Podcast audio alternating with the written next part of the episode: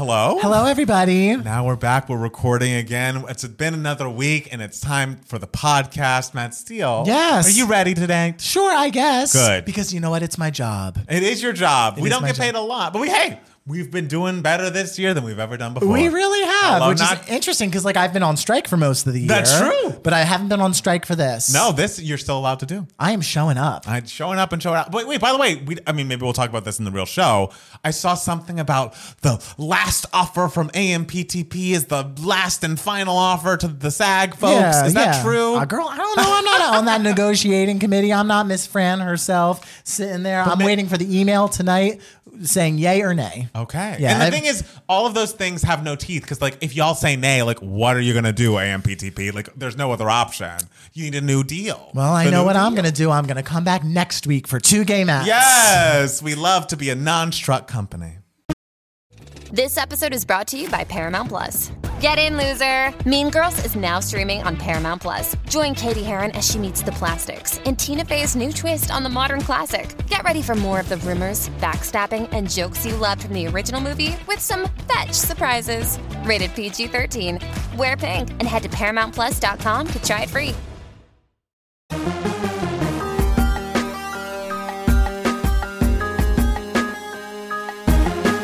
Hey, everybody, welcome back to another Two Gay Matts of the podcast. It is Matt Steele. It's Matt Palmer. And it is November. Yes. It's getting dark early, huh? It really is. I mean, that fall back hits you, and you're like, "Wow, it really is pitch black at 5:40 Yeah. now." And it's like that's. It's just different because I don't get off my day job work until six, and you know I love to do a little walk around the you know around the neighborhood after work. Yeah. and so now it's going to be like fully dark. Like I liked having a little bit of sunset to see. You know. Yeah, but you'll be fine. It's a safe neighborhood. It's safe, Wear your like ref- reflective gear as you're doing your power walking. Right. I just like, you know, I like to have something to look at. And so as much as cute as like the, you know, light the street lights are, I'd rather a sun a nice sunset. Yeah, I mean, you can still look at things. You'll, you'll just look at it in a different way. right. This is how all y'all who like wearing sunglasses see the world. A, a few shades darker. Sure, but it's not pitch black with some lights in that sky. That's it. Whenever I put on sunglasses, I'm always like, oh, it's nighttime. I hate it. I don't feel that way. Matt Steele. Yes. How was your week? My week was good. It was Yeah. a lot of work because I am going to Palm Springs next week and I'm doing like a bunch of stuff. So like I'm trying to like work a lot. oh, right. Um, when are you back? uh, from Palm Springs uh, Wednesday night. Yeah, I'm just going Tuesday into Wednesday. Oh, okay, great. And then Thursday, I'm going to like a Big Brother party. Yes. Uh, and so I've been working a lot this week. I did a lot of walking, like extra walking, handing out, um, going door to door, flyering for my restaurant and everything. I in one day, in about three hours and 45 minutes, I walked 11 miles. Wow. I know. So- And I was like, oh, I'm gonna have abs now. I don't.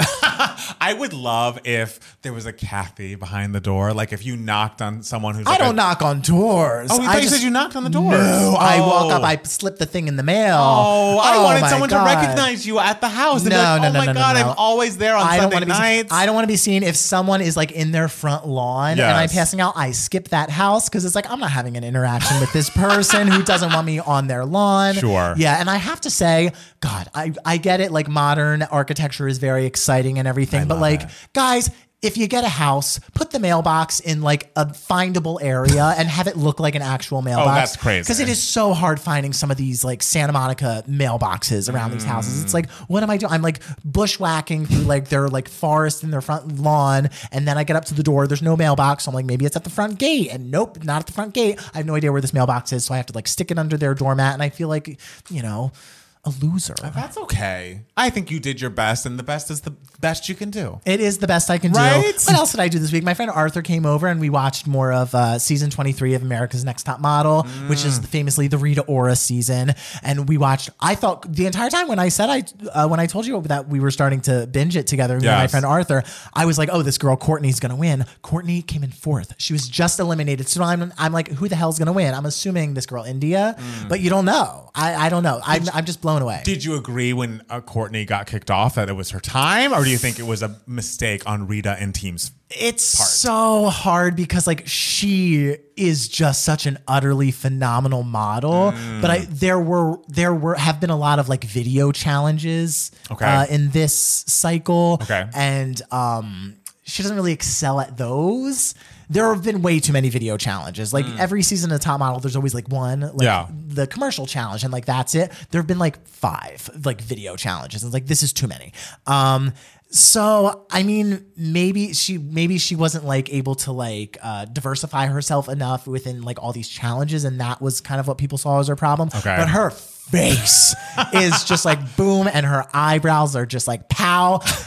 And people love a boom boom pow. A boom boom pow. But you know what? Number The, one the hit. top three is great. You know, we have India, who like the purple hair they gave her is a little weird, but like she's a great model, and like Corianne and uh, Tatiana, I believe her name is. Like they're all great. So I, we will see. I'm excited to see how that turns out for you. Sure. And like four years ago, when did this air? Oh, this was like 2017. Oh, was it? I'm talking about this Iconic. old ass season of Top Model, but you know what? The show still holds up. It's Hey. great. Matt Palmer, what Yes. did you do this week? Well, this week uh, was Halloween, Mm-hmm. and in my new apartment, it's kind of like um, it used to be a house essentially, and they added apartments on top of it. So we and the neighborhood is like pretty flat, and the houses are pretty close together, and so we get a lot of trick or treaters. And so last year. Um, Jackson was out of town. He was visiting his brother in Ohio. And so I had my friends Joe and Tim over and we made dinner and like we had a lot of trick or treaters. Absolutely. But like I was able, they would knock on the door, say trick or treat, or sometimes they wouldn't. They'd just be like, oh, and I'd be like, okay, you didn't say the thing, but sure, you can have some candy.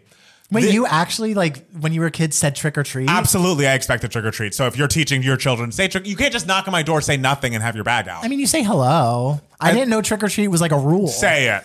That's stupid. I look at those kids and I'm like, I don't tell them to say it, but I think it. I'm like, you better say it. Most of them didn't, but some did. Good for them. Okay. But ba- long story short, we I got like probably last year I probably got forty dollars worth of candy, and it lasted the whole night. Everything was fine. This year I got probably 40 50 uh, dollars worth of candy, and then Jackson got probably an additional 25 30 dollars worth of candy. And he did it differently. He wanted to see all of the kids go by, and so he was sitting on our patio, which is out in the front, and uh, you know, waving people in as they walked by. Come in, children. Not like that. Not in a weird way, but just like, hey, yeah, we have candy, whatever. And by 7:45 p.m., Out of candy. out. And so I, since he, you know, has hurt his ankle and like can barely walk, I had to go out there and like there were kids walking up the driveway and I'd be like, I'm so sorry, we're out of candy. I had to push them out of the front lawn, close the gate, turn off all the lights, close our blinds because it's like we have nothing left and it's not even 8 mm-hmm. p.m. And I'm like, we should have just stayed inside because I feel like the fear of knocking on a door is going to you know, you know, the weaker people will just keep walking. You know, we'll only the strong will survive and get the candy. Sure. And so we would have had enough candy for the rest of the evening. And I feel like it's the opposite problem for most people in LA, where they're like, I've gotten three people this whole day, whatever, yeah, whatever. I've like literally the past 10 years of my life, everyone is just like, no one came to my door. I telling you, over like 120 kids came to our. Maybe door. like the word on the street was just like, hey, you don't got to knock on the door for this. He's just sitting there outside. I know, and so Go to the gay's house. Go, go to the gays house. And the thing is, we also have some gays next door who like did a whole Halloween thing, oh. and they didn't run out of candy. And it's like, whatever. They're older and probably own that house. It's different. It, like you was like 65 bucks worth of Hello? candy like went out. The thing is Went out. candy is expensive. It is. I will never forget like w- like um, one of my uh, birthdays recently um, my friend uh, I was like oh I want a candy party like I want uh, this was not this year but this was like uh, a few years ago I was just like oh I want to eat a bunch of candy and so my friend like got a bag of like just like a bunch of candy that Mm-hmm. like fed everyone and he was like oh take the rest with you and he left the receipt in the bag and it was like 60 bucks worth of candy and I was like candy's expensive It's expensive, and these kids. I mean, and I am not a person that's like, oh, only take one, only take one. But near the end of the night, I was like, only take one. Oh, really. yeah, let 'em know. because we. I mean, I was trying to get us at least to eight thirty, but it didn't happen. it's okay. And you know what kids are? Fucking greedy. I mean, we love kids too. But They yeah, want you to pay for their shit. They want, and they, They want you to feed them. and they won't even say trick or treat. Uh, oh for three. I truly never knew this was a rule Oh, for some people. I, I respect the kids who say trick or treat 10, 10 times more. 'Cause it's Oh. like this is the this is how this social interaction goes. Even if they didn't have a costume. if you don't have a costume, do not come. Like stay inside.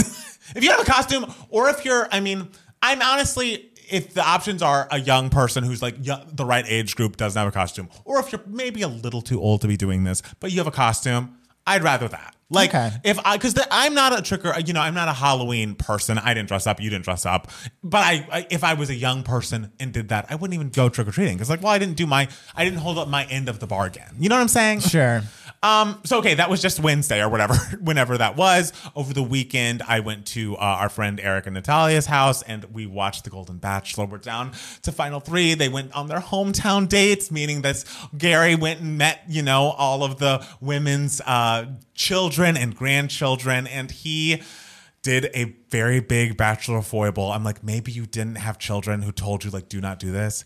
He said, "I love you" to two of the women. Oh God. You can't do that. A rule of the bachelors: you only say it after the final rose has been passed That out. poor third woman. Watch, watch her win. that would be iconic. I mean, no one got kicked off this second. Uh, the, the end of the episode it's going to be a cliffhanger. I assume it's the woman he didn't say "I love you" to that's going home, but we'll see.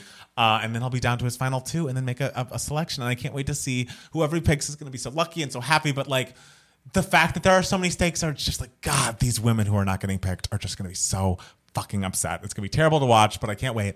Um, and then on Saturday, what I do? Oh, we had our friends, our you know Jackson's sister and her husband over, and we played some uh, Super Mario Wonder because uh, Michael, his brother-in-law, is a big Mario fan as well. And I was like, oh, this great new game on Switch, you're gonna love it. And so we all played Super Mario Wonder for a bit, and then today I went to uh, my friend Sarah's uh, having a baby, and that baby is coming in January. It's so very exciting, little baby boy.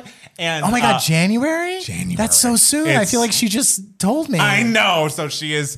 Very, the thing is, she's like time wise very pregnant, but you look at her and I'm like, you look great. like you look kind of the same, but. Ugh, she has abs and I don't. I know she has abs with a baby in there. It's With a crazy. baby in there, God. Uh, so it was great to have that baby shower and got to celebrate with her and a lot of friends of hers who I, some of whom I hadn't seen since her wedding. Um, so it was great to do that and, you know, hang out with those people, celebrate a new baby, a new life coming into the world, and then now I'm here with you, talking to a camera. Talking to a camera, guys. That's the life of an influencer. Yes. Lonely, talking to a camera. Matt Steele. Yeah. Jump into the news for idiots. Let's go into the news for idiots, especially since last week we didn't talk about any news. We just talked about Britney's book. Well, there's not a lot of news this week, so All right, well, uh, I can squawk on about how what I think children should do on Halloween for even longer if you'd like. No, let's talk about Dua Lipa. Let's talk about Dua Lipa. Dua Lipa has officially announced her comeback single. It's called Houdini, and it is coming out this Thursday at 4 p.m. Pacific time because she's British, and you know, like when Adele puts things out, it's always at a weird time for us personally. Yeah. But uh, I'm excited to hear it. She's apparently put out some clips. I have not listened to them because I believe you're coming over that day so that we can listen together and throw that up on YouTube and Tik- TikTok, all of that. Um, but I'm excited because I feel like Dua is a very exciting young artist, uh, and I can't wait to see what she does next. Yeah, and she's I mean she's coming off of like a huge previous Giant. album. So like this there's a lot of like pressure for this single and this next album actually. So Right. um I'm very usually whenever like a British artist releases and it's like middle of the day in the US I'm just like ugh.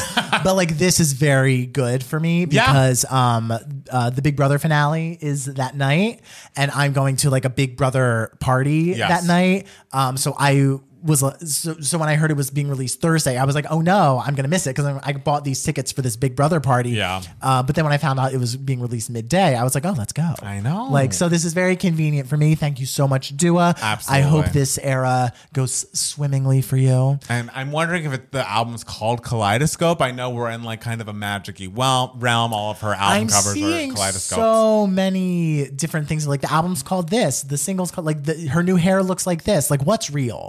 There's the a lot real of thing, conspiracy theories. Houdini is real. That is the name of Houdini the is single. real. Everything else is speculatory. I mean, I assume her hair looks the way the hair looks in the single cover, which looks, you know, good. Some red Looks in like it. Dua Lipa's hair. Looks oh, like except Dua. a little red. It's a little, yeah. Yeah, a little red in there. So that's happening this Thursday. Everybody mark your calendars. And then uh, our number two story of the week Mm-hmm. has to do with, you know, the Broadway. Guys, this is for the Broadway Cathys out there. So apparently there was a lot of hubbub because Aaron Tveit and Sutton Foster are now starring in Sweeney Todd. Uh, they are replacing Josh Groban and Annaleigh Ashford. They're leaving the production of Sweeney Todd on January 14th. This is on Broadway. And these are two Tony winners who are taking over these lead roles for a 12 week engagement from February 9th through May 5th.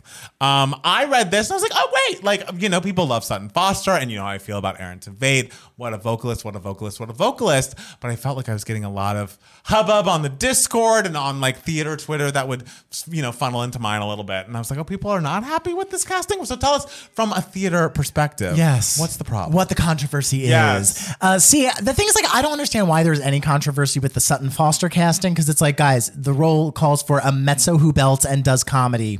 Sutton Foster fits that kind of like to a T. Like, I think she's going to be fantastic. And the thing with Aaron Tveit that a lot of people are kind of like, I guess like concerned about Hmm. is it's kind of like a combination of a bunch of stuff, like and especially the context of what's happening in the theater world today. Okay. Sweeney Todd is like one of the best like great baritone roles of musical theater, Hmm. especially older baritone. Like it's usually played by a guy like late 40s.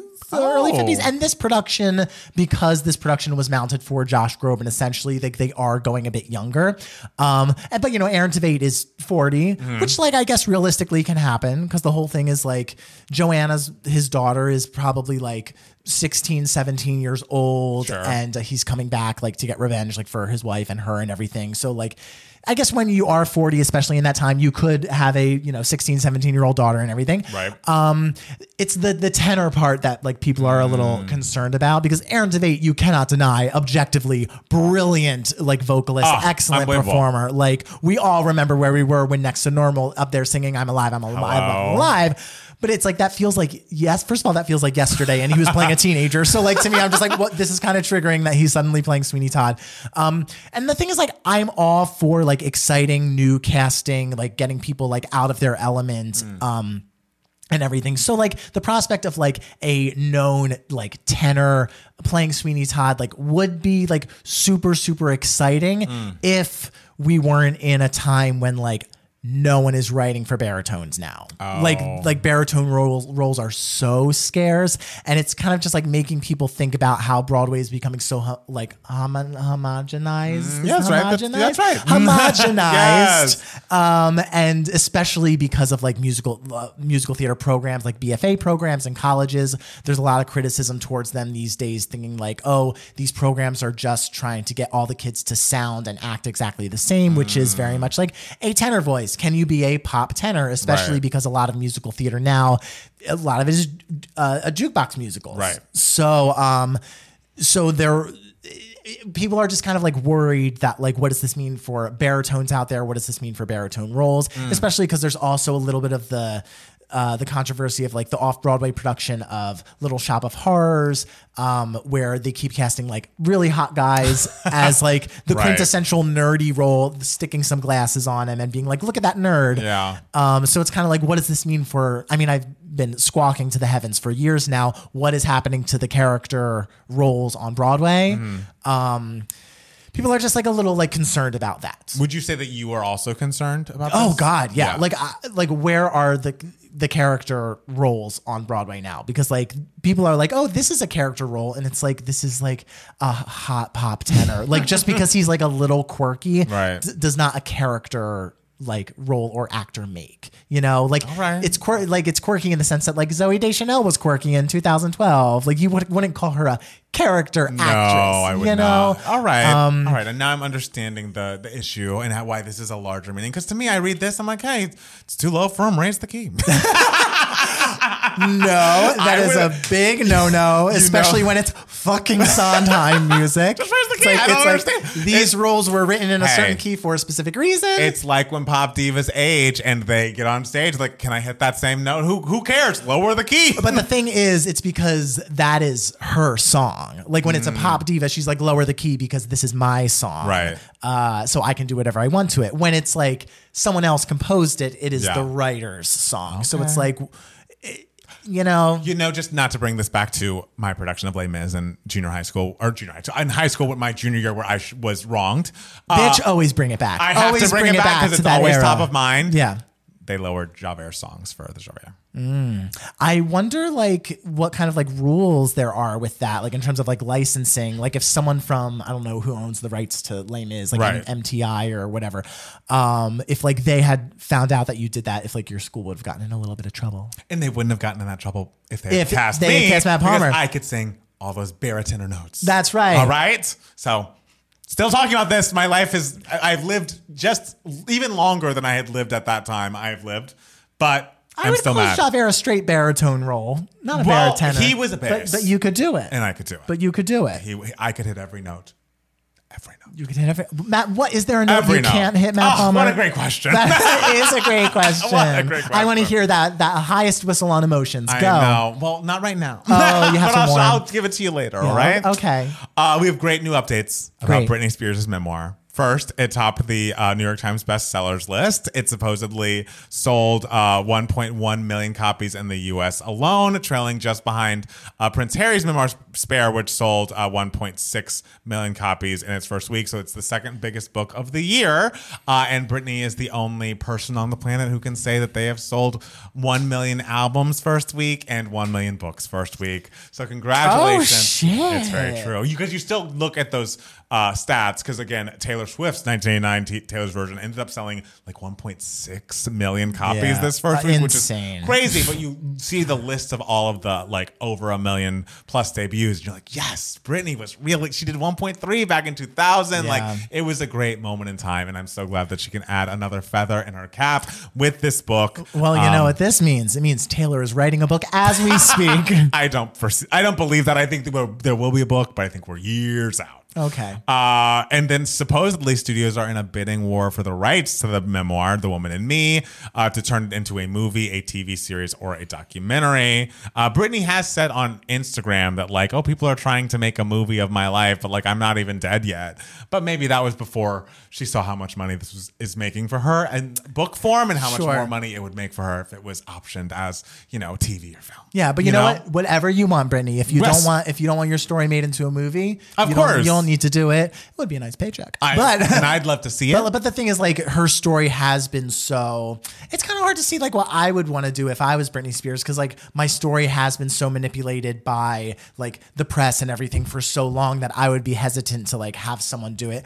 But if the. If she like sells the rights and has some control Exactly. over it, she could be like, "This will be the definitive narrative that people will see, and so everyone will know what the truth is." Right. I feel know? like that's the only way she'd sell it is Yeah, if she had some executive producer credit and or like some final say clause because like she's not letting other people tell her story anymore. And which again, I, we talked about it last week, but like it's why I now fully get her Instagram and why she does what she does with it because she's just like I don't want anyone touching me. I don't want people doing my makeup. I don't want other people to telling me what the good shot is. It's all going to be for me. So I feel like since that is kind of her uh, thought process at this very moment, if they're going to option this in a different visual medium, I imagine she'll be very much involved. Okay, yeah. Um, oh, speaking of, I was inspired to re-listen to the Mariah memoir after listening to this, and that is also, I believe, being turned into a film, or I think it's actually a TV series, and that Lee Daniels is involved. And I'm like, I'd love to hear more about this. Has Zendaya been a cast officially? Because you know that's what I want. Um, and I can't wait to see whatever actress it is lip sync to Mariah Carey's like voice notes that she would record herself, because no one is singing those songs in any sort of biopic besides Mariah. Do you think Mariah will give us like new vocals Yes. like, for the, the movie? Yes. I'm excited I'm about so that. ready. That's great. I know. I'm very excited about that. Okay, what's next? Oh, did you see this? Apparently, record labels are now p- pushing a new clause in artist contracts to prevent the success of the Taylor's versions for happening from other artists. Uh, Universal Music Group, Sony Music Entertainment, and Warner Music Group have changed contracts for new artists so that they have to wait up to 30 years after an initial release before re recording their work. Previously, artists had to wait between two and seven years to record. And this is essentially just seeing how much money that Taylor has made off of these re releases, these re recordings. And it just is one of those things where it's like, man, the music industry will do everything in their power to make sure that artists make as little money as possible. Sure. It's just so gross. Like, I know the film industry is disgusting, no shade. But I feel like of all of the entertainment industries, No shade. You act like I run the film industry. well, you know, you're our film representative at the Thank table. you. uh, I feel like there's no more predatory business in entertainment than music. Like it's just like historically, you watch this, so many documentaries about people in music who lose fucking everything just trying to like put their art out into the world. And this is just another example of the music business being garbage. All right. well, what are you gonna do? You just, I, I mean, I mean, good for Taylor for not having to sign that, but I hope those, I hope she could somehow step in and be like, no artist signed this, and like I will get this fixed. Sure. Don't do it. You should be able to have your own Taylor, president of the Singers Union. she could do it. Hey, she was the one that like got Spotify to like change their percentage of the payouts. I think. I mean, they're still garbage, but at least they're better. Sure. um, did you see the Walmart ad with all the Mean Girls ladies in it? I didn't watch it. no. It's very cute, and by all I mean all except Rachel McAdams. Sure. uh, it features Amanda Seyfried, Lindsay Lohan, and um, Lacey Chabert. Does it have the girl who uh, got punched in the face and it was awesome? No, but they have a lot of like new young people who kind of do a similar bit. If it's not that, if that girl's not in it, it's not all the Mean Girls girls. That's what I have to say about that. Uh, and also the guy who the you know the man who what's his name the gay guy the gay character Uh, Damian. Damian Yeah. he reprises his role Kevin Gnapoor is in it I was just glad there were so many it's actually very well done I wonder how much money they fucking spent on it because Sure. it's like how do you get all these people back in the room together to do this and also how quickly did Rachel McAdams say you know what no thanks you know I, I love how like Rachel. I, I only saw the headlines that was just like Rachel McAdams was just like I'm busy. exactly. Just like I didn't want to do it, and so I didn't do it. And so hey, that's her prerogative. I would have loved to see her, but I just am going to say if you are, are a nostalgic millennial like myself, watching that little Walmart ad, which is very well done and looks seems very expensive, will give you a little, you know, a little pep in your step, Sure. a little warmth deep down. I love it. It's just uh, to talk about uh, uh, Amanda Seyfried. Yeah. Seyfried. Seyfried? I don't know Seyfried. Um, she's just in general, like in the stuff that I've seen her do and the way she talks, she's kind of always down for fun. I like know. She's, she's kind of always down for anything. She does seem like a fun lady. fun quality about I her. know. I feel like if I met her in real life, we'd be buds. and so talented, and like Yeah. she's done so much with her career. But yeah, she does seem like a fun. A Yeah, fun I mean. Lacey Chabert also seems like fun, wonderful. Of She's a Broadway kid we stand, but like Amanda Seyfried, like in particular, just seems like I want to do this and this and this and this. Good for her, as she should. Um, I have to come out of the closet as someone um, who you look. I have loved Mariah Carey for as long as I can remember. She is the most important artist of my life, artist of a generation, best songwriter that ever lived. I love that the world loves her It's Time videos. Mm-hmm. I don't care. like I feel like there's always such hubbub around these in a way of like oh she's gonna come out and there's gonna be a new it's time video and like let's reference it and like she's moving from halloween to christmas it's always very cute but like as a fan of someone as a musician, how excited am I supposed to get about a an annual social media post? You know, like we're hmm. really talking about like, wow, her TikTok stats are crazy, and like this Twitter video is getting such great numbers. It's like this none of this is real. None of this matters. Like I I think it's great that she does it, and especially how she's monopolized an entire holiday is truly genius. But there's just never gonna come a day where I'm like, wow. That It's Time video is my number one Mariah event of the year. One day we will be, we will be doing a bracket video of the all 16 It's Time videos We won't. and ranking which one is our favorite. We really won't. And I don't care. And this one is very cute and she looks great and she makes fun of how people said that she gets defrosted every year, whatever. And I'm happy that she's happy and people are excited about it. But like, guys, how about the next time she puts out new fucking music? For you, it's the music It's that matters. the music It's the that music that matters. matters. And the next time she puts it out, pay attention. Don't just click on her socials when she's putting out an It's Time video. But to that point, Mariah, the next time you have a thing to promote, promote it right at the top of the fucking year. to promote it right after we've had a whole two months of you promoting Christmas shit. And then be like, hey, I have a new non-Christmas song. Yeah, I mean, been a- January, Mariah. Let's let's drop a new single. Let's have a new era. That. I Let's would love go. that. And in the same breath, I also have to say, we I, we we joke a lot about Mm-hmm. my feuding with Brenda Lee of rocking around the Christmas tree fame. just because it's always number two. It's always to, number two. To all I want for Christmas is you, and so you're somehow threatened by that. Something I- has to be number it's two. Just, it is always something has to be number two. But I feel like her playlisting is sometimes unfairly better than Mariah's. But this is not about that. What I will say is my feud is a joke, mostly. But this year, Brenda has done two things. Mm-hmm. She's released an official music video decades after the song has been released, which Mariah did in 2019. Mm-hmm. She then released her own It's Time video where she's like doing something on Halloween and then transitions to November 1st. And she's like, darling, it's time, or it's, it's that time or something. And I'm like, okay. And then her like, I assume gay great nephew has hashtagged this hashtag Brenda season. And it's like, this is all Mariah shit. And I get it. Mariah's an inspiration to people young and old. But let's just all let's all call a spade a spade and say that as much as we love all people of all ages, she's kind of ripping from Mariah's playbook these days, right? Listen, you can't get mad at her for playing that game right. I sh- I can't, but I'm just saying it's noticed, and we lambs are seeing it. That's all I'm gonna say. Listen, how about next year we have a nice collab between Mariah and Brenda Lee and they do a nice little mashup of both songs and that way everyone can be happy. We can all live in peace and harmony. I also don't like that song. I've never liked well, rocking maybe the, the, new version, tree. maybe when Brenda Lee gives new vocals, the little remix, put a rapper on it, it'll be a whole new song. Maybe I can't wait for the So So Def mix of rocking around the Christmas tree. It would be a slapper. It would be really something. Um, so I'm just I, there's not you know we love everyone. Yes. but my eyes are open. That's what I'll say. I think this feud is very weird. As someone who does not give a shit about Christmas Hey. music, Which, by the way, if you want to see uh, Matt Steele not give a shit about Christmas music live, make sure to join the Patreon before December when we have a holiday celebration where we're listening to only Christmas music, watching Christmas music content, because Matt Steele will. we're gonna be watching. Yes, we soon? are. All right, girl. I'll, I'll be seated. I will show up on time with a boba in hand. Hello, and don't you want to see a, a fucking Grinch on Christmas watching Mariah and be like, that was nice? I'll be like, that was nice. I love how like your idea of a Grinch is being like, that was nice. Well, because we all know it's a lie.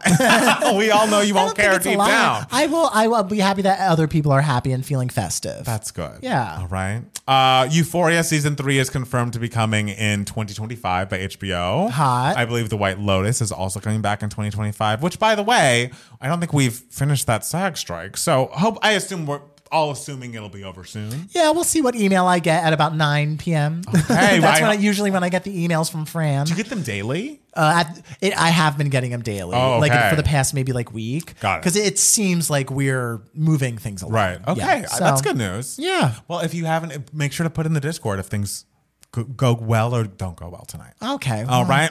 Well, I'm an actor, so like it, even after the strike's over, still not going to go well for me. Good. You'll go on auditions again. Yeah. Get all the roles. Will The- I? Will I go on those auditions? Oh, speaking of, Yeah. I'm sorry. I know I keep talking about Will and Grace in this podcast, but I've been doing my rewatch and also listening to their rewatch podcast, uh, Just Jack and Will. And something else that Jack McFarland has in common with you, they made sure that he never drank. Jack doesn't drink on that show. Oh, Yes, which I never noticed. Is like you'll see drinks by him, but it's all just like fizzy-ish drinks that he likes. Like he doesn't drink. We wanted to maintain his innocence. it's like said on the show that he doesn't drink, I don't or, know it's, if or it's just like they like made a point to have him not drink in the show just to give him that sort of innocence. they had they made a point to have him. Not Oh drink my god, the guys! show. For the fucking Will and Grace reboot, hello. I am right here. Yes, I am right here. you are right here. I am right here. That audition is filmed, bitch, and it's called Two Gay Matts. and you do great. You would do great with it. Um, and also, I did get to the episode where they mentioned how Megan Mullally went to Sean Hayes' show with Susan Sarandon, and they also said, which didn't get any headlines or pickup, but I they said like, oh, she'll definitely come on to uh, this podcast at some point. And then, um, what's this? Eric McCormack was like, yeah, she's kind of taking a step step away from the craziness right now, but I'm sure she'll get on at some point. I was like, Iconic. Oh my god, I can just feel it. I can feel the feud. Iconic, guys. Iconic. Um, okay, I'm trying to think. Oh, also BravoCon was this weekend, and the thing that I want to talk about, uh, I actually don't remember if I was going to do this in two gay minutes or not, but I'll just say it here because it's a news story, and we don't have a lot of news stories. Ramona, there was a uh, Variety article I want to say that came out that was like going to be a huge takedown of the housewives and like bethenny was behind it and raquel leviss was going to be mentioned and eboni k williams the first black housewife on housewives of new york was mentioned it came out and was kind of in my opinion, a bit of a nothing burger. It was a bit of a letdown. It was like things we kind of already knew, but the only thing that was shocking, even though we kind of knew it, but it was confirmed by members of the uh, crew that worked on that final season of New York before they made the entire change. There was some conversation with Eben- Eboni and Ramona, in which Eboni leaves. They have like a discussion about politics and like why voting for Trump is bad, whatever and she leaves and um, ramona starts talking about how you know people were racist against me because i was a catholic or i was italian or whatever it was and she said some word that was somewhat offensive and then the black uh, producer was like i don't know what that word means like i like what does that mean in reference to you and she ramona says she says oh would be like someone calling you the n word oh, and she said the. N Oh. the the the producer says she says the N word. Ramona, when she saw the page six article, texted page six about this. And she's like, by the way, I never said I said N word and like spells out N dash word, not and then proceeds to begin to spell the word. And it's like, Ramona, you dumb fucking idiot. like, why do you think this is better or appropriate? Like, please be quiet. And then I, I, that article came out maybe Wednesday, Thursday. She is cut from the BravoCon lineup immediately thereafter. Sure, yeah. Because, like, what else are you supposed to do? And you've already filmed an entire season of the uh, Housewives Legacy show with her. And I mean, it's a girl strip. It won't be that long, but it's still like, this is why you should like you made the decision at a point to not have Ramona on anymore. There was an announcement and everything, and then after the talks for an entire season of RHONY Legacy fell through, and they decided not to hire Jill, my queen, Jill Zarin, for this upcoming girls trip. They brought Ramona back on, thinking, well, the dust is settled. What bad thing could happen now? It's the bad thing. Ramona's a fucking racist. Stop hiring her. Like, period. Andy, all involved. Like, she, if this isn't the example, she's gonna do something else. Bring Jill Zarin back. I realize she may have ruined the talks last time by requesting for the same amount of money as everyone else did, but like, just pay her what she's worth. Get Jill on. No more Ramona on my screen. I don't need someone who's actively racist. That's not entertaining to me. Listen, I hate to break it to you, but Ramona is coming back somewhere somehow. That is a woman with Look, 9,000 lives. She can come back. She has a podcast with her daughter Avery, and they can come back right there. That's it. That's the deal. Yeah. Is there any other news for idiots you'd like to share with the people? I don't think so, guys. All right. Well, we're going to take a quick break, and then we'll be back with more Two Gay Matts, the podcast.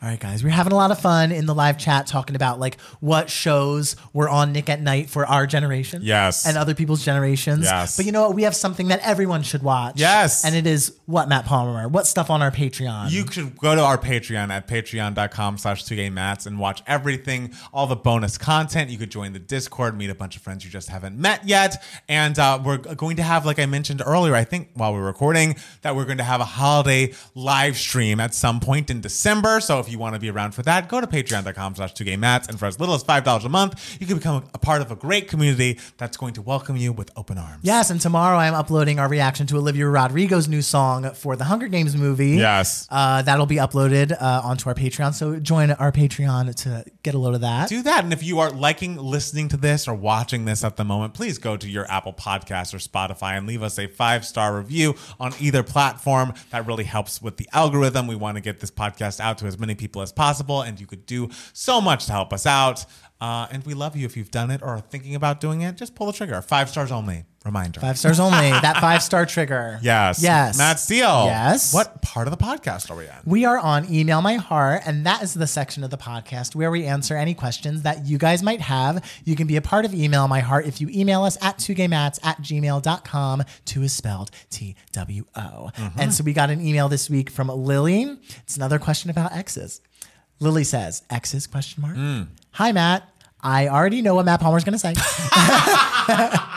Exes to him are basically Yes. non-conversation starters slash just no. Yes. But I have been thinking about my ex recently and really think that I want to give it another shot. We haven't talked in a year or so, and as far as I know, he is single. How would you go about approaching this topic after having not talked for a year? we broke up because I didn't love myself enough and wasn't a whole person without him. I did the work, I went to therapy, and I think I can say I wouldn't be the same I wouldn't be the same person I was at the time and that we could make it work. Whether we get back together or not, I think I would regret not at least telling him how I felt. And if he isn't interested in getting back together, could you give me a little pep talk explaining what I should do to move on slash process this final ending? At that point, I'm not even sure we could be friends because it would be too awkward. But if I am being honest, I would like him in my life, whether that be romantic or not. Help! It's brutal out here. Lily. I love that. Yes, I love that. And I love that you are like aware enough to know like this might not work. this might not Right. happen. Right. So, um listen, I am v- first of all because you said that you are the one who broke things off with him. I I think that does give you a little bit of leverage. A little bit. Um he might still have like I don't know if you end, he was angry when you broke things off with him. He might still have a little bit of like anger if it did end angry on his part. Right. Um, I, you know what? I wouldn't go in initially to be like, hey, I still have feelings for you. I would go in being like, hey, can we meet up and, and because so we can catch up? I because do. then, like, who knows? Maybe you'll like meet up have dinner, have a talk and everything. And in this chat, you can say that like you've worked on yourself, but like you might even realize like, you know what? It's okay that Right. that we're not together anymore. You might like realize like, you know what? He's, you know, moved on and I you might realize then that maybe you have as well. So I the your first initial meetup or asking to meet up, I would not initiate a romantic thing. Um, if you do decide like I do want to still tell him that I have feelings for him, I am very much of the mindset life is short. If you have feelings for someone, tell them. As long as you know he might not have Right. those feelings for you back. And I would like to actually jump in and say that I agree. I think you should say what you want to say and be honest with him and open and put the ball in his court. The, the my point of view would be more if I were his friend and he was like, "What should I do?" I'd be like, "Don't get back together." but if we're talking to you, yes, we, you should tell. well, tell because we know. Lily's an icon. Of course, Lil's an icon. Yes. From your point of view, absolutely, you should be honest and say what you want to say. It's not, um, but you have to really prepare yourself for either answer. Yeah. Like you can't go in being like, okay, if he says no, then I'm going to turn into a ball and like this will extend my mourning and all of this. Like you just have to. The the goal is to say it. It can't be the goal that you're going to get the response you want. You know, Yeah. like I think you have to just go. You say what you want to say. Again i agree not in first meeting. The first meeting should just be about you catching up and when it feels like the right time to bring up your feelings then tell him.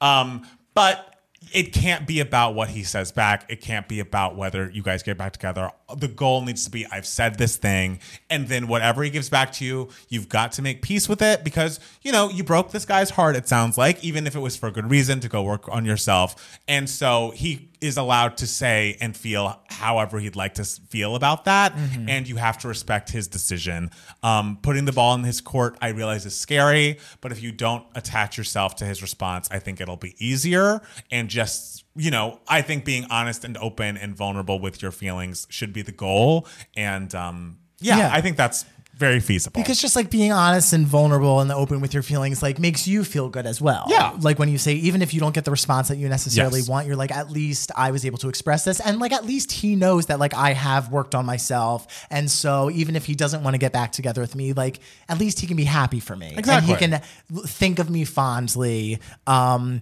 and you know maybe like somewhere down the road like develop like a friendship in the future if like he decides he wants to do that and if that's not painful at all for you Sure. Yes. If that's not painful at all for you. In terms of like, if it doesn't go like how you want it to go moving on, I think maybe you can get some solace in knowing that a that you were you had this open moment that you had this honest moment that you got to express your feelings so that always makes you feel good and also like that even if he doesn't want to get back together with you i'm positive he will still feel like you know what I appreciate her telling me that. I, Mm-hmm. I appreciate like it makes me because you know whenever someone tells you that they like you, like you're just like, oh, that makes me feel good. And that- Sure. like I think you can get some solace in knowing that like maybe you made him feel good and knowing that like you still think about him, Right. And maybe- in, those fond ways. And maybe like now that you will have said the last thing, like you will have left no stone unturned. And maybe ah. it'll be easier to be like, okay, I know the answer. I know how to move on from this. It's it'll be less of a nebulous like who knows what the feelings are like if i did this what would happen you would have all the answers to that so you could just close the book on it or start that relationship back up again you know I'm all about a closure moment because I am just like I cannot end any relationship, whether it be friendship or romantic, ever with me having negative feelings towards you. Like I, can't. I need I Matt Palmer again. I am just like we need to have be on good terms. I want to be happy when I think about you and not be furious. that's good and I can say for so, for almost every person in my life, I, I have those feelings. Even if like we had, you know, a, a, a even if like things like didn't necessarily end well between me and someone. No, I'm talking about like friends in general, not Sure. romantic things or anything. Um, I still like found time in the future to like, you know, be on good terms, like, you know, talk to them, talk things through, get an understanding of each other and end up on good terms with them. And so we're cool. I like just being cool with everybody. that's what gwen stefani says So what Gwen Stefani says, and she is the prophet of our time. She really is. Yes, and so we also got another email my heart question uh, from. we have I- actually have an email here if you want to oh, do we it. do. got okay, it, so we'll, we'll do a show We'll do a couple. All right, so this is from Derek. Can we return to Cinder, please? Uh, hey guys, about six months ago, I got promoted and moved across the country. It was a brand new city and I didn't want to be alone. A good girlfriend of mine just got out of an abusive marriage and needed a change, so I said, you know what? Come with. Big mistake. I I literally cannot do this. Her two chihuahuas are constantly barking. There's hair everywhere. She's messy and doesn't pick up after herself. I can go on and on and on. Guys, she gotta go. I love her to death, but if we continue living together, I'm not going to like her anymore. This isn't the same as her visiting every now and then when I lived alone. My last straw was yesterday when she left a used tampon in the bathroom counter. I know I asked her to come with me and literally brought her across the US, but would I be wrong saying for saying that we need to part ways? Um no. No, I would start with, "Hey, girl, don't leave a used tampon." like in the like, I would start by being like, "Hey, can you like clean up after yourself? Can you do this? Can you do this? Can you do this?" To me it seems like from just I'm, I'm trusting our narrator. The door is closed. Like I feel like we've we've moved past the point of like maybe there are some conversations about change behavior that could change this, and it's like I literally am beginning to dislike you now, and I think the conversation, uh, the tough one, is going to be like, hey, I'm so glad we moved across the country together, but I don't think living together is the best choice for our friendship. But will it hurt the friendship even more to just flat out immediately be like, you need to go? Or like, because if I was her, I would. I would be like, well, why didn't you tell me you were having these problems? Like, why didn't you tell me you were having these issues? Sure, but it's like if you want to be the one to say, I will look for a new apartment, that'll be easier for her so she doesn't have to move out. She can find a new roommate. Sure. But it seems, I, I mean, again, just saying if Derek, what Derek's saying is true, I think the door's closed. Like maybe he could have in the past have said that before it got to like resentment level. Mm-hmm. But now it's like, we if to if we're going to salvage this friendship, this living situation cannot be what it is. It that that's the the thing is though, like I feel like the friendship is more easily unsalvageable. Does that make sense? it's more easily unsalvageable I'm with you. if you if you just immediately are just like you need to go. So Well- if you are worried about the friendship being salvageable, I would maybe give like a chance and be like, "Hey, these are this is something. Can you do this?" You know. I think there's a kind way to ask someone to no longer live with you. I mean, Yeah, oh, of, course, of course there is, but I'm I'm just wondering how she would react. She, I mean, it's going to be a tough conversation either way. So, whichever path you choose, I think it's not going to be easy. But I think you're doing the right thing for a to hopefully salvage the friendship, but also to salvage your sanity. Like there, you have to be like my living situation. Like is having such a toll on like my negative living situation is having such a bad effect on my mental health that like this needs to change in one way or another, even if feelings get hurt. Because hard conversations, there are going to be feelings that get hurt. So whichever conversation you would like to have and feels better to you, I say just do it as quickly as possible because I would not continue suffering in that like living situation and like growing more and more resentful. Like I think that's only going to lead down a dark road.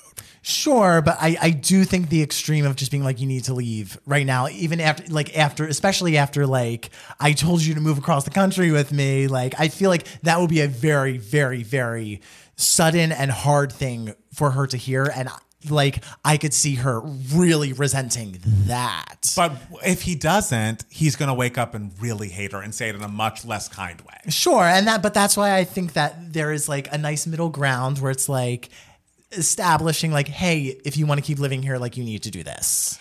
You know, You can do that if you'd like. I wouldn't do that. you can do whatever you would like. I I think from the sounds, the way that you spoke about it, it feels like over to me, the living situation.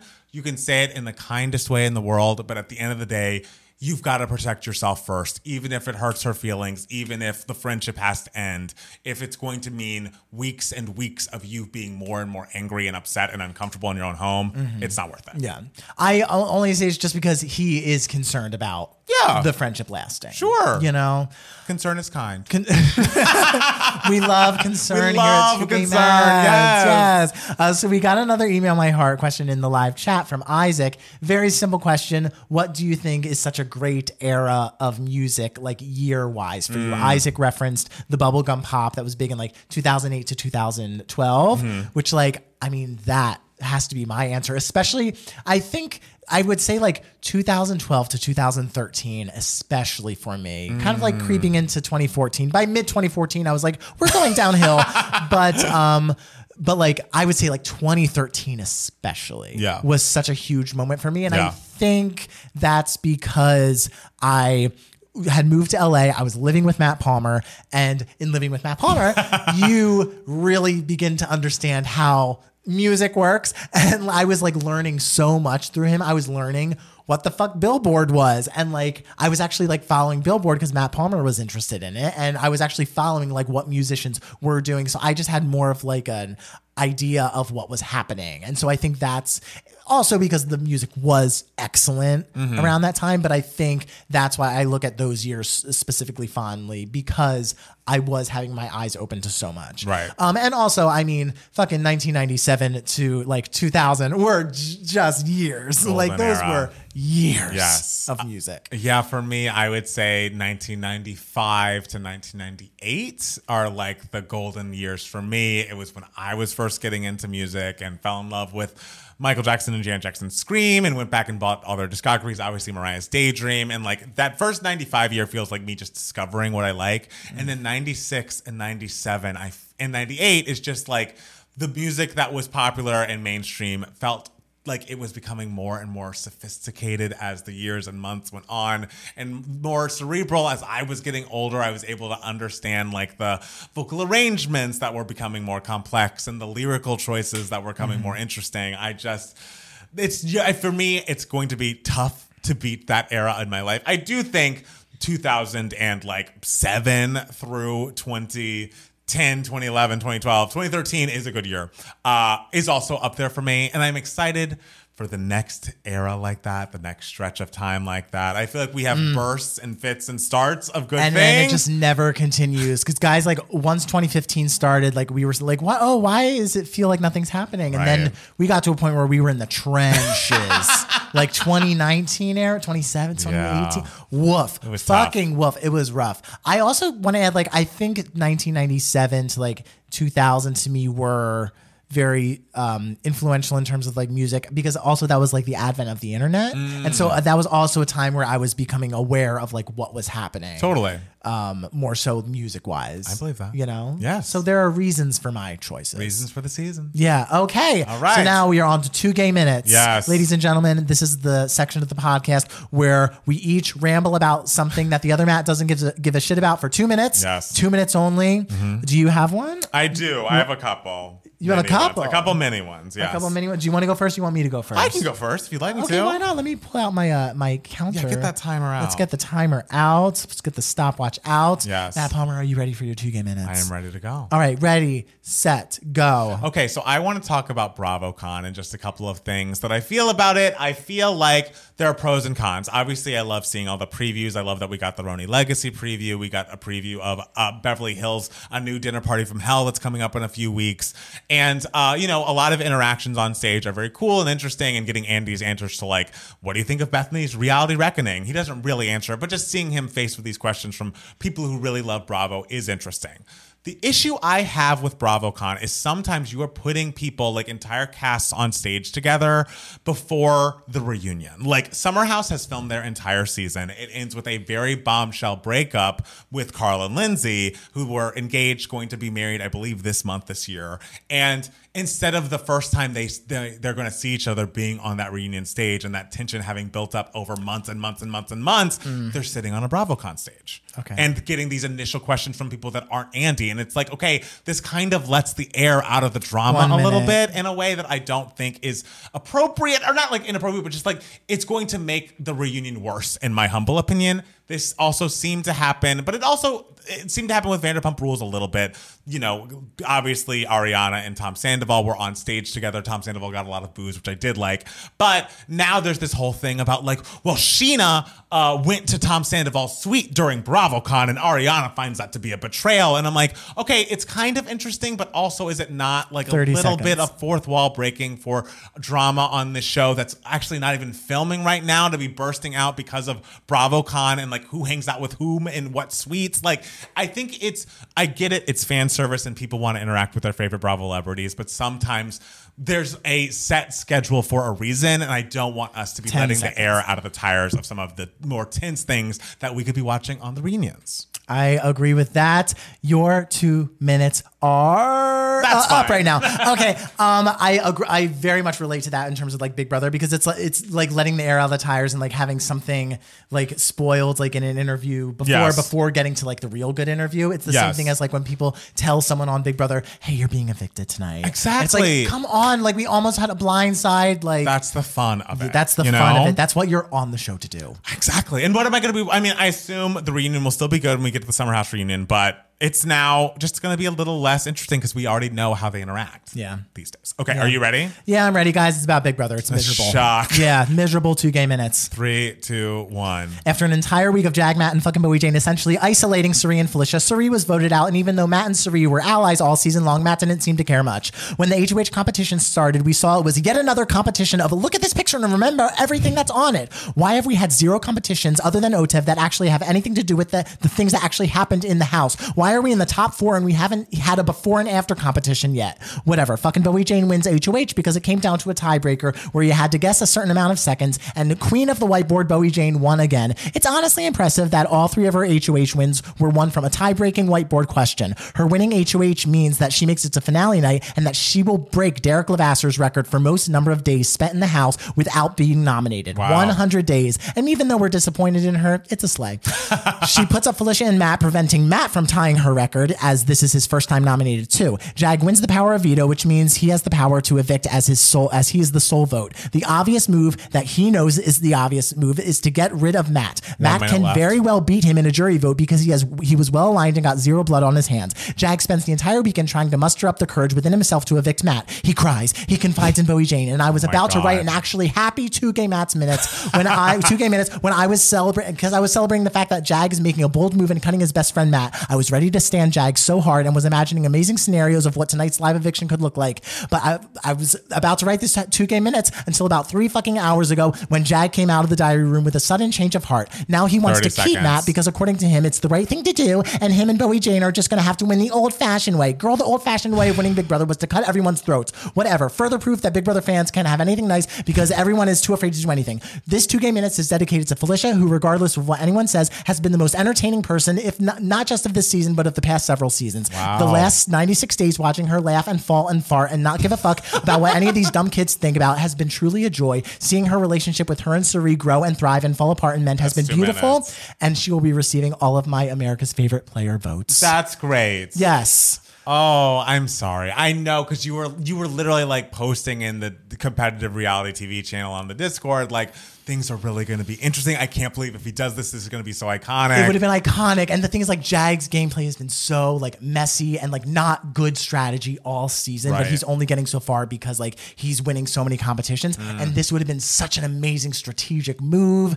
It would have been so good. It would have been bloodthirsty. It would have been television.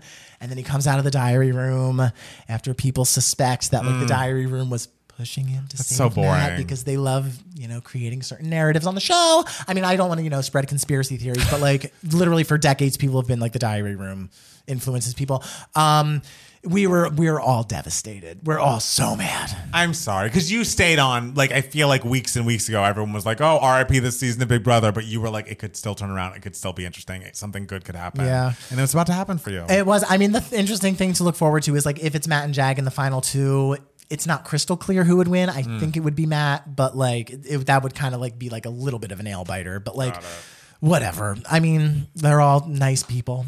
okay, we love kind people. They're all kind people. Love yes, that. yes. Matt Palmer. yes. I can't say much has been giving me moments this week. I, I will say to bring it back to Big Brother, something that really, really gave me a huge moment is like watching Cirie and Felicia say goodbye, like on the mm. live feeds, because this entire season has the fans will scream and shout that this has been the season of Cirie. I disagree. This has been the season of Felicia and Cirie. Their friendship has been so entertaining to watch. They are just two like the fact that there are two women above the age of 50 in that house together when usually they don't even have a woman over the age of 40. Right. like the fact that there are two of them together their dynamic was so fascinating and fun and funny and enjoyable to watch. Their friendship was so real because they fought and got on each other's nerves. Like when Felicia would be sitting on Cirie's bed and just fart, and Cerie would just be like, "Not on my bed! Why do you always do this?" and just be yelling at her, and Felicia would be cracking up. It was like watching you and me. I love it. it was like watching you and me on the feeds, except if we were, you know, a little bit older, Right. And women. And uh, so, like, just like watching them the entire season has just been so wonderful. And seeing them say goodbye to each other Mm. right before Cirie was evicted, like, brought a little tear to my eye. So that was very much probably my most giving me moments of this week. Okay. Yeah. What is your giving me moments of this week, Matt Palmer? Guys, I feel like in general, a lot of people ask me to listen to albums, and we listen to a lot of albums for the Patreon and for, you know, just live reacting and things. And so it's hard to fit new artists in that have not proven themselves to me. I like going back to my old favorites. But somehow, some way, I think I was scrolling through Twitter and a music video by an artist named Chappell Roan popped on my feed. It was a music video for a song called Hot to Go. And I was like, this is one of the best songs I've heard all year Oh, shit. the hooks on hooks, the like joyousness, the fun that you feel like is missing from pop music is just all over this girl, especially on Hot to Go, which is one of her singles off of the album The Rise and Fall of a Midwest Princess. I could go on about Hot to Go for so long, but you know, I love a spelling moment. She's like if it's like it almost feels a little Kesha y mixed with like uh, like just serious pop songwriter ability, which is also Kesha. It's just so much energy and so much pep and so much joy. But even her like ballads have the introspection and like the heartache to them. Like my favorite section of the album is obviously "Hot to Go," which again I've talked about how great every single hook is, which by the way, every part of that song is a hook, is uh, but going straight into that, into my kink is karma after that, where it's like people think I'm uh, jealous, but my kink is watching you ruin your life. like dye your hair. People think I'm jealous, but my kink is watching you crashing your car, doing all this dumb shit. Now that I'm not with you, is truly what brings me so much joy. And I'm like, you know what? It's rude, it's bitchy, it's petty, it's relatable. I love that. I It love is that. a concept. I think she is a Make music rude again. Hello, and I love the opening song, Phenomenon, which is essentially like a question as to like, why can men not give women orgasms anymore? it's like why every time I'm with a girl, like girls get it, they know what they're doing, and it's so fun. It's upbeat. It kind of begins as if it's a ballad, and then in every pre-chorus, there's some variation of like her screaming in the back, "Uh, "Excuse me, could you play the fucking beat?" and then the beat comes in, and it's excellent. Like she knows how to craft a pop song in a way that like almost feels like in those dark years of like 2016 to 2020 felt like out of fashion, and I feel like. I always wait for like big pop sounds to come back. And it's like if you love the most fun shit on Olivia Rodrigo's album and you also miss the irreverence and the screaminess and of Akesha, Chappell Roan is for you. Okay. They have people in the Discord have been squawking on about her. Um, Las Culturistas have been going and giving their flowers to her for months and weeks. And I just took me a while to get on board. But Femininomenon, Red Wine Supernova, Casual, Hot to Go, My Kink is Karma, um, coffee like i love so many of her fucking songs and every time i listen to this album it gets better i cannot recommend this album more this album came out this year. this album came out yes 2023 so i'm still within the year You're still within the year. You're Yes. still with it. absolutely You're still cool. You're still hanging with the cool I'm still hip. You're still hip. oh i love it i love it and i also heard that brandy is putting out a christmas album this year okay. and you know i'm excited about that think of the vocal layers I mean, you love Brandy. You love Christmas albums. I do it's Yeah. so I, love Brandy. I, yeah that's one out of And two I like Christmas albums enough. I mean, if you've heard Mariah's, both of them, and d- didn't have a strong feeling, I, I think mean, it's just- obviously, I listen to Mariah's and I'm like, oh yeah, this is fantastic. Right. But like Christmas albums as a whole, I'm like, yeah, sure. I get why people like it. I can't wait to see you during that holiday party. it's gonna be great, guys. oh my gosh, guys, thank you so much for watching or listening. Is there anything else you'd like to tell the people, Matt Steele? That we love you all. we do love you so much, and we'll be back next week with more Two Gay Matts, the podcast. Bye. Bye.